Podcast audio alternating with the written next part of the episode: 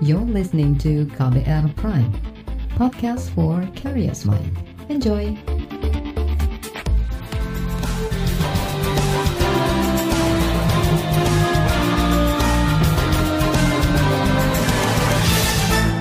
Halo selamat sore saudara, senang sekali saya Reski Mesanto hadir kembali di KBR Sore Hari ini edisi 24 Maret 2021 Sore hari ini, seperti biasa selama 30 menit ke depan saya akan jadi teman Anda Dan saya mau ajak Anda untuk membahas tentang polemik vaksinasi COVID-19 Terutama dari sisi sebagian masyarakat yang menolak dalam sebuah survei nasional yang diselenggarakan lembaga Saiful Mujani Research and Consulting atau SMRC, ada 46 persen warga bersedia divaksinasi, sedangkan 29 persen menolak, 23 persen masih pikir-pikir dan 2 persen tidak menjawab.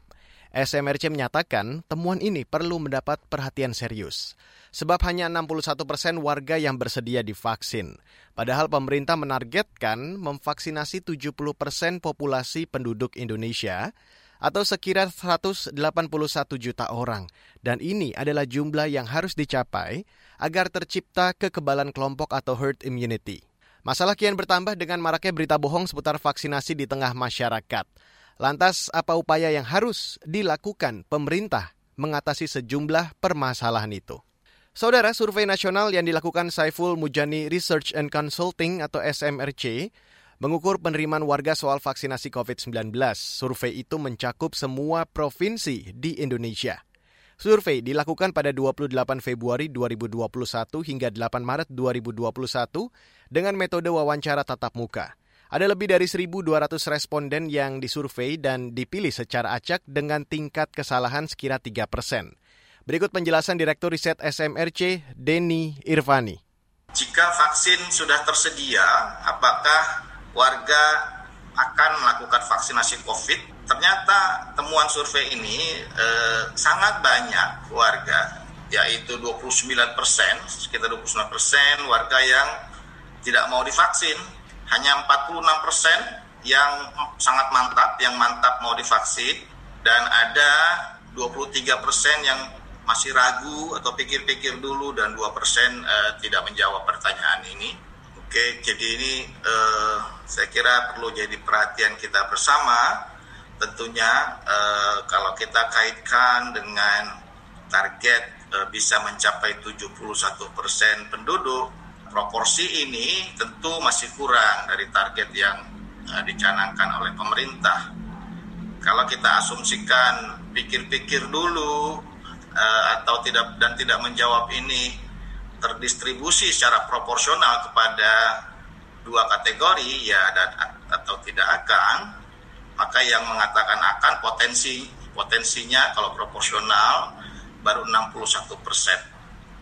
Hasil survei juga menunjukkan presentase tertinggi warga yang menolak divaksin ada di DKI Jakarta yaitu sebesar 33 persen. Jawa Timur 32 persen dan Banten 31 persen. Sementara presentase terendah penolakan untuk vaksin ditemukan di Jawa Tengah yakni sebesar 20 persen. Menurut Denny, temuan ini mengkhawatirkan mengingat DKI adalah daerah dengan tingkat penyebaran COVID-19 tertinggi di Indonesia. Tingginya tingkat penolakan terhadap vaksin di DKI Jakarta tampaknya sejalan dengan persepsi tentang keamanan vaksin. Kita ingin tahu seberapa banyak warga yang aware atau tahu bahwa program vaksinasi sudah dijalankan sejak 13 Januari 2021 yang lalu.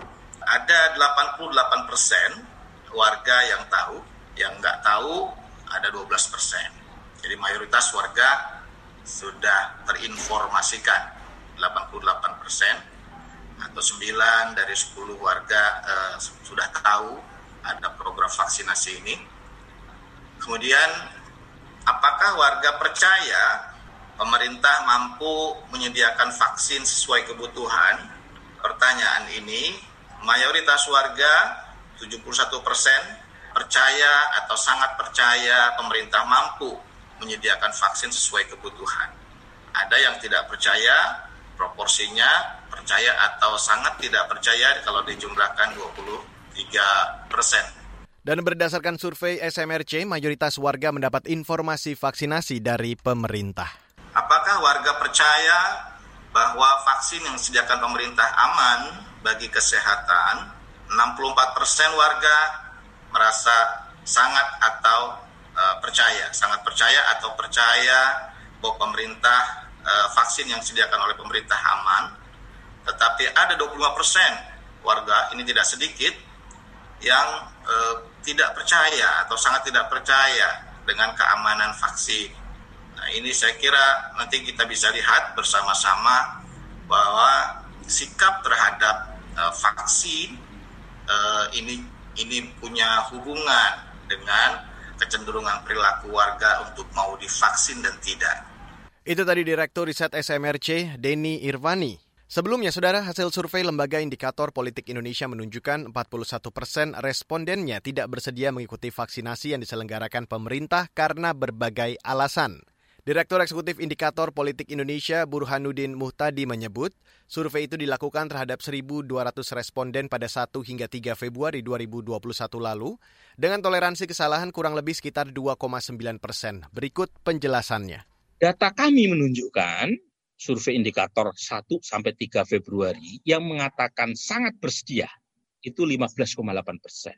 Cukup bersedia 39,1 persen. Kalau saya jumlah itu kurang lebih 55 persen nasional.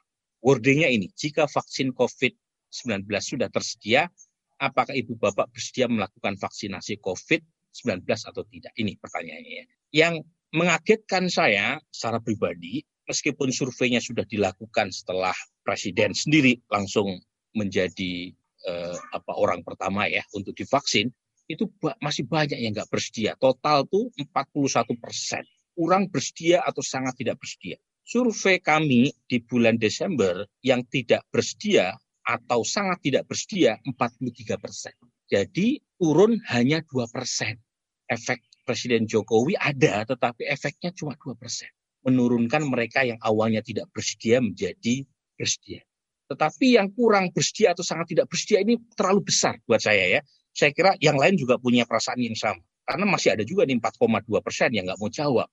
Jadi 41 persen di bulan Februari itu bukan angka yang kecil. Ini bisa menjadi masalah karena vaksinasi itu pada dasarnya bicara untuk kepentingan bersama.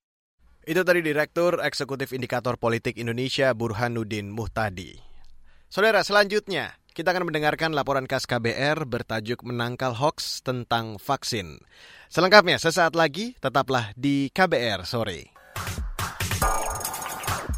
You're listening to KBR Pride, podcast for curious mind. Enjoy!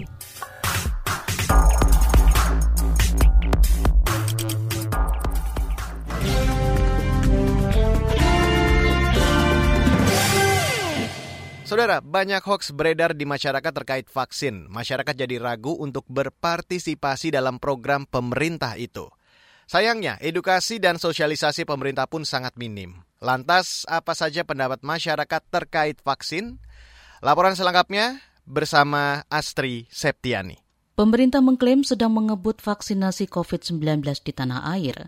Presiden Jokowi bahkan meminta agar target vaksinasi bisa mencapai 1 juta per hari. Namun kenyataannya masih banyak masyarakat yang ragu dan tegas menolak untuk divaksinasi. Itu lantaran hoaks vaksin berseliweran di media sosial. Seperti pria berinisial MC ini, dia dengan tegas menolak untuk divaksin. Dia merasa vaksin tidak efektif sebab usai divaksin masyarakat tak langsung kebal virus dan mesti tetap menjalankan protokol kesehatan. Dirinya juga beranggapan bahwa manusia bisa mengandalkan imunitas tubuh masing-masing untuk melawan COVID-19. Pertanyaan apakah Anda bersedia vaksin? Kalau aku pribadi, untuk sekarang belum mau. Kenapa? Karena karena dari hasil vaksin itu sendiri yang aku lihat ini ini apa yang berdasarkan apa yang aku lihat dari berita ya. Masih dibilang um, setelah divaksin pun masih harus menjalankan protokol kesehatan. Uh, dan vaksin itu baru bekerja kalau tidak salah dua dua atau tiga bulan setelah divaksin baru bisa dibilang aman antibodi itu terbentuk. Nah kalau misalnya seperti itu untuk apa kita divaksin kan? MC mengatakan tidak bakal berubah pikiran kecuali jika pemerintah mewajibkan seluruh masyarakat untuk menerima vaksinasi. Sementara itu, mahasiswa Universitas Multimedia Nusantara UMN Stella Dia Suryawijaya mengatakan dirinya sering mendengar kabar bohong terkait vaksin. Ini membuat dirinya ragu akan efektivitasnya. Pernah sempat ragu karena yang pertama itu kan karena masih ada chaosnya komunikasi uh, pemerintah kan.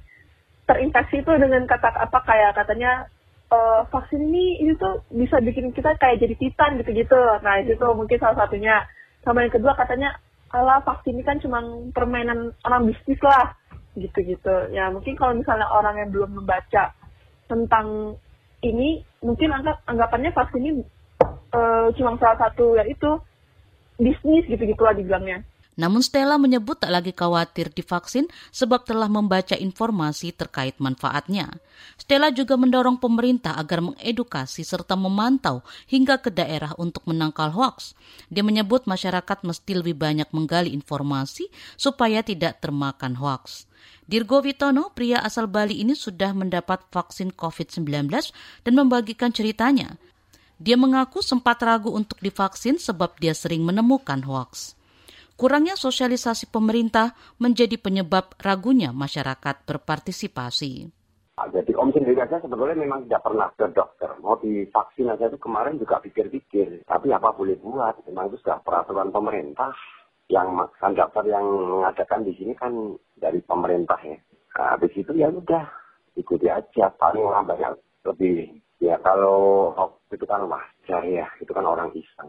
Yang penting kan berita dari pemerintah yang benar itu aja. Sementara itu Ketua Komite Pemeriksa Fakta Masyarakat Anti Fitnah Indonesia Mavindo Aribowo Sasmito mengatakan sejak Januari 2020 telah menemukan 900-an hoax terkait COVID-19 dan 100 di antaranya terkait vaksin. Dia menyatakan penyebab munculnya hoaks di masyarakat lantaran pemerintah tidak terbuka, sehingga masyarakat mencari informasi sendiri. Semakin ke sini itu karena saya lagi mengikuti tren, hoaxnya eh, sekitar itu, sekitar vaksin gitu. Dan memang itu berkaitan juga dengan beberapa berita itu bahwa misalnya yang terakhir itu kan yang vaksin AstraZeneca itu masih mengandung babi walaupun oleh MUI sudah dibilang karena keadaan mendesak itu nggak apa-apa halal gitu. Aribowo mengatakan untuk bisa menangkal hoaks, masyarakat mesti lebih berhati-hati menerima informasi yang beredar di media sosial dan tidak mudah percaya pada sumber yang tidak jelas. Dia juga mengingatkan pemerintah untuk terus mengedukasi dan melakukan sosialisasi dengan lebih masif hingga lapisan terbawah. Kalau untuk masyarakat tingkat bawah yang sebutlah dia tidak terkoneksi ke internet dan media sosial gitu ya, itu butuh sosialisasi secara fisik yang salah satu cara paling efektifnya ya dengan menggandeng tokoh ya. Karena budaya Indonesia ini kan masih memegang ketokohan, masih mencari sosok panutan yang kalau pan panutan tersebut bisa dirangkul untuk sosialisasi, jadi dia bisa ikut membantu pemerintah untuk yuk pengikut saya gitu gitu istilahnya. Yuk pengikut saya jangan takut divaksin. Ini sudah terbukti aman dan halal. Laporan ini disusun Astri Septiani. Saya Fitri Anggreni. Saudara Kementerian Kesehatan yakin masyarakat yang semula menolak vaksin akan berubah pikiran dan akhirnya mau menerima program vaksinasi dari pemerintah. Bagaimana upaya pemerintah untuk meyakinkan warga penolak vaksinasi? Simak informasinya sesaat lagi, tetaplah di KBR sore. You're listening to KBR Pride, podcast for curious mind. Enjoy!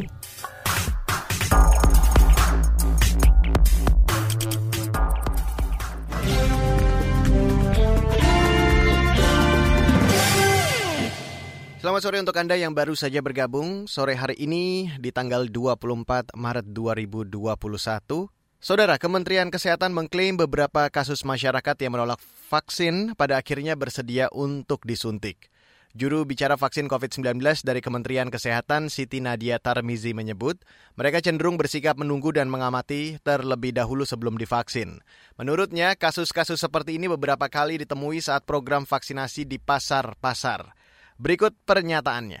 Jadi ini saya rasa sih kami mengapresiasi ya tentunya hasil temuan-temuan ini dan memang kami juga uh, mengetahui cenderung tidak mau divaksin itu biasanya karena uh, wait and see. Jadi yang kalau melihat 46% warga menyatakan secara tegas, tapi yang mengatakan tidak mau divaksin 29 persen dan 23 persen yang masih ragu. Kalau kita lihat datanya saat ini ya, untuk tenaga kesehatan itu kita tidak mengalami kendala sih terkait uh, yang tidak mau divaksin. Tapi tentunya karena survei ini di dalam masyarakat, kita harus lihat lagi apakah nanti khususnya setelah tahap kedua ini dari target uh, 21 setengah juta lansia dan 16,9 pekerja publik itu apakah kita memang melihat jumlah proporsi sasaran yang tidak mau divaksin sebanyak kurang lebih ini uh, 30%. Tapi kita melihat bahwa kalau dari kondisi lapangan cenderung yang tidak mau divaksin ini nanti sikapnya adalah menunggu dan nanti bisa uh, terjadi uh, perubahan untuk menerima uh, vaksin yang tadinya ragu-ragu. Nadia mengatakan pemerintah akan terus melanjutkan program vaksinasi meski ada beberapa masyarakat yang menolak. Mengoptimalkan 60% yang masih yang mau ya ini juga uh, bisa kita laku, tetap kita lakukan, tapi artinya bagaimana yang masih menolak ini tetap kita edukasi dan persuasif untuk tentunya mau menerima vaksin ini. Karena vaksin ini kan uh, adalah tujuan kita adalah membentuk kekebalan bersama. Dan kekebalan bersama ini artinya semua orang memang harus mau divaksin supaya tadi muncul kekebalan bersama tadi. Nah, tentunya uh, yang tidak mau divaksin tetap harus kita edukasi, tetap harus kita intervensi dengan memberikan tentunya informasi-informasi ataupun melakukan berbagai uh, strategi intervensi untuk perubahan perilaku supaya tadi mau menerima vaksin. Karena kita bukan berbicara bahwa ya udah masyarakat yang nggak mau kita tinggalkan, nggak. Tapi kan tentunya sebagai uh, pemerintah kita harus memberikan tentunya yang terbaik untuk masyarakat, termasuk melindungi mereka dari sakit. Karena dengan tidak divaksin kan berarti tidak memberikan perlindungan kepada warga negara. Artinya warga negara itu uh, tidak kita edukasi dengan baik untuk kemudian bisa melindungi dirinya terhadap penyakit yang mungkin akan menyerang dia. Jadi ini juga menurut saya yang harus dilakukan pemerintah tidak hanya mengadres saja 60% yang mau, tapi yang tidak mau itu harus diberikan juga haknya untuk dia memiliki perlindungan dari uh, sebuah penyakit. Pemerintah juga akan melakukan intervensi dan rekayasa sosial guna mengubah perilaku orang yang enggan divaksin. Caranya membuat aturan-aturan melibatkan tokoh berpengaruh dan melawan narasi hoax. Uh, sebenarnya kita sudah punya juga tadi selain uh, intervensi untuk pelibatan uh, bagaimana perubahan perilaku, kita juga punya strategi komunikasi selain tadi strategi perubahan perilaku yang harus mungkin dibangun lebih sistematis selain tentunya berbagai rekayasa sosial termasuk adanya aturan-aturan yang mencoba untuk kembali melakukan intervensi terhadap perubahan perilaku ini.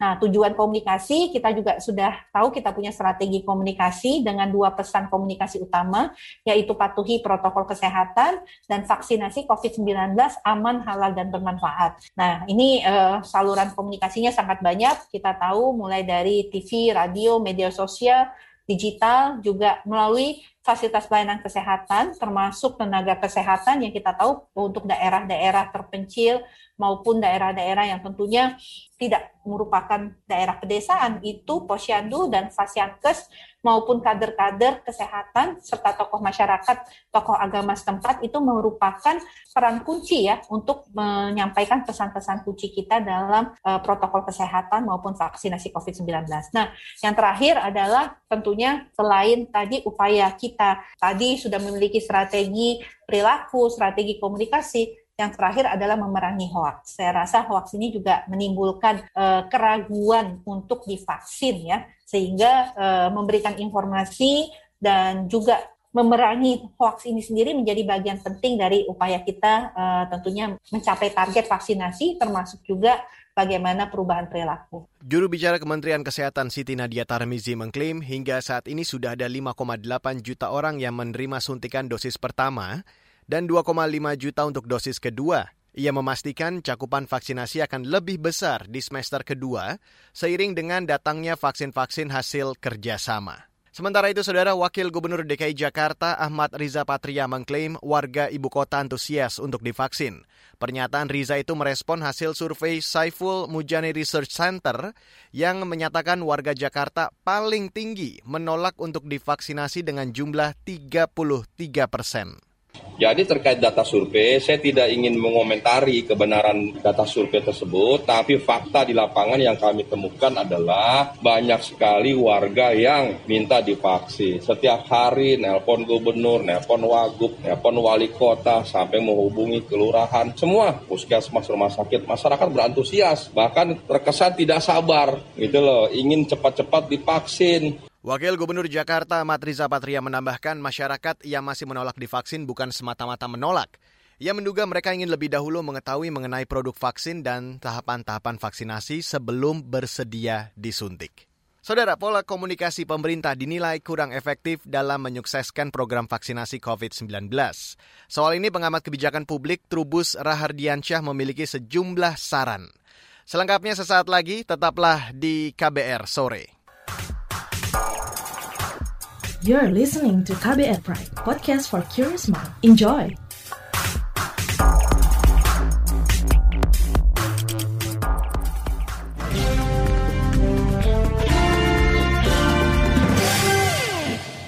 Selamat sore sekali lagi untuk Anda yang baru saja bergabung di KBR Sore 24 Maret 2021. Saudara, pemerintah pusat maupun daerah diminta memperbaiki komunikasi publik terkait vaksinasi COVID-19. Pengamat kebijakan publik Trubus Rahardiansyah mengatakan apabila pemerintah masih menggunakan cara komunikasi yang lama, maka target vaksinasi 2 hingga jutaan orang per hari menjadi tidak realistis. Ia menyarankan pemerintah membuat terobosan komunikasi terhadap masyarakat. Berikut wawancara jurnalis KBR Mutia Kusuma Wardani dengan pengamat kebijakan publik Trubus Rahardiansyah. Ini Pak, pemerintah kan telah melakukan berbagai upaya untuk mengkampanyekan program vaksinasi nasional termasuk ya. sosialisasi soal keamanannya, kehalalannya. Tapi survei menyebut masyarakat yang mau divaksin ini hanya 46 persen. Ini apa evaluasi hmm. Anda terkait persoalan ini? Ini ada ini Mbak, masalah lemahnya komunikasi publik jadinya Mbak. Itu. Jadi karena apa? Karena e, itu berarti yang kedua ada penolakan masih tinggi terhadap ini Mbak, terhadap vaksinasi. Itu. Jadi itu mas publik itu masih menolak itu kalau persentasenya masih masih kecil itu. Yang ketiganya ini am Mbak, apa tidak bekerjanya institusi atau lembaga-lembaga yang terkait dengan vaksinasi baik di pusat maupun daerah, Mbak. Itu. Kemudian yang ketiga ketiga empatnya menurut saya di sini apa namanya minimnya kolaborasi antara antara ini eh, pemerintah pusat dan daerah dalam soal pelaksanaan vaksinasi gitu loh, Mbak. Nah, kemudian yang empat ini faktor kepemimpinan daerah, Mbak. Di hmm. daerah ini apa kepemimpinan kan harusnya dia me, mengarahkan masyarakat, membimbing masyarakat, mengedukasi masyarakat gitu loh, Mbak. Untuk untuk apa me, membantu pelaksanaan vaksinasi ini gitu loh, Mbak. Tapi yang terjadi kan e, karena prosentasenya kecil seperti itu ya berarti kepemimpinannya nggak jalan gitu loh Mbak. Artinya daerah-daerah ini, kepala daerah ini nggak jalan, nggak nggak optimal dalam melaksanakan vaksinasi itu sendiri. Gitu. Pak, semester kedua nanti kan pemerintah berencana untuk memvaksin jutaan orang per hari, Pak. Ini artinya hmm. pemerintah akan menyuntik 80 persen dari target hmm. penerima vaksin. 2 sampai 3 juta orang per hari. Tapi dengan kondisi masyarakat yang masih ragu-ragu bahkan menolak vaksin nih, apakah target tersebut realistis, Pak? Iya, menurut saya target ini jadi jadi apa? Mission impossible jadinya, Mbak. Sulit-sulit untuk tercapai. Kalau kondisinya real, artinya uh, hasil survei itu betul-betul valid gitu ya. Artinya gini, uh, bagaimana untuk mencapai target uh, sekian ribu, artinya sampai 2021, akhir 2021 semuanya mau di ini. Dan uh, untuk periode kedua ini akan dilakukan vaksinasi secara secara menyeluruh gitu ya, secara cepat saya rasa ini nggak nggak nggak akan tercapai gitu loh mbak berat untuk sampai ke sana gitu mbak. Pak kemudian ini seperti apa usul anda kepada pemerintah agar nih kebersediaan masyarakat ini meningkat terkait program vaksinasi nasional ini? Ya ini kan apa vaksinasi ini kan soal public trust mbak kepercayaan publik ya jadi uh, harus satu itu apa komunikasinya ditingkatkan komunikasi masanya. Jadi di situ tentang KIE ya komunikasi informasi edukasi itu betul-betul disampaikan pada masyarakat. Yang kedua, itu apa e, kepala daerah dan perangkatnya harus ini Mbak, harus apa proaktif melakukan apa pendekatan kepada masyarakat, menggerakkan masyarakatnya dari RT RW untuk sampai lurah dan sebagainya, camat dan sebagainya untuk apa e, e, mendorong masyarakat agar bisa melakukan vaksinasi secara cepat ini. Kemudian yang ketiga menurut saya ini harus diperbaiki juga cara kerja yang selama ini dievaluasi cara kerja selama ini yang belum efektif Mbak, terutama dilakukan oleh gugus tugas COVID gitu kan. Jadi e, dalam hal memberikan apa namanya e, pengadaan vaksin, informasi tentang vaksin, ya tentang hal-hal lain yang terkait dengan vaksinasi itu sendiri gitu loh Mbak termasuk juga kepada apa namanya tenaga tenaga nakes gitu mbak. Pak perlu ada terobosan dari pemerintah nggak sih Pak untuk komunikasi oh, ya publik perlu, ini? Ya perlu, perlu ada terobosan dari pemerintah sangat. Yaitu dengan apa? E, pemerintah perlu mengangkat orang-orang e, apa menunjuk pemerintah pusat, pemerintah daerah itu menunjuk menunjuk kepada garda terdepan, Mbak. Garda terdepan itu di situ ya eh, tokoh-tokoh masyarakat, tokoh agama itu untuk dilibatkan gitu loh, Mbak. Hmm. Jadi ini masalah kan partisipasi publiknya yang lemah berarti kan.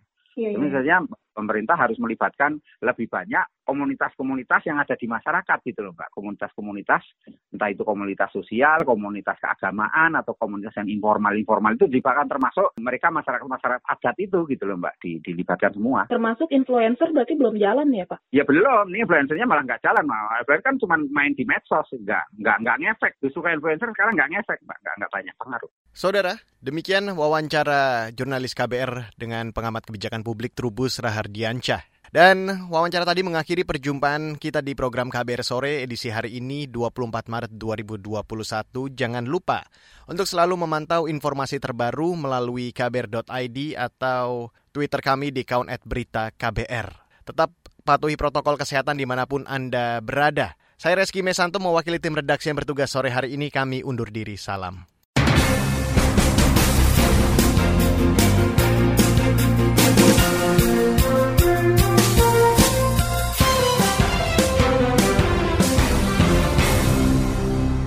KBR Prime, cara asik mendengar berita. KBR Prime, podcast for curious mind.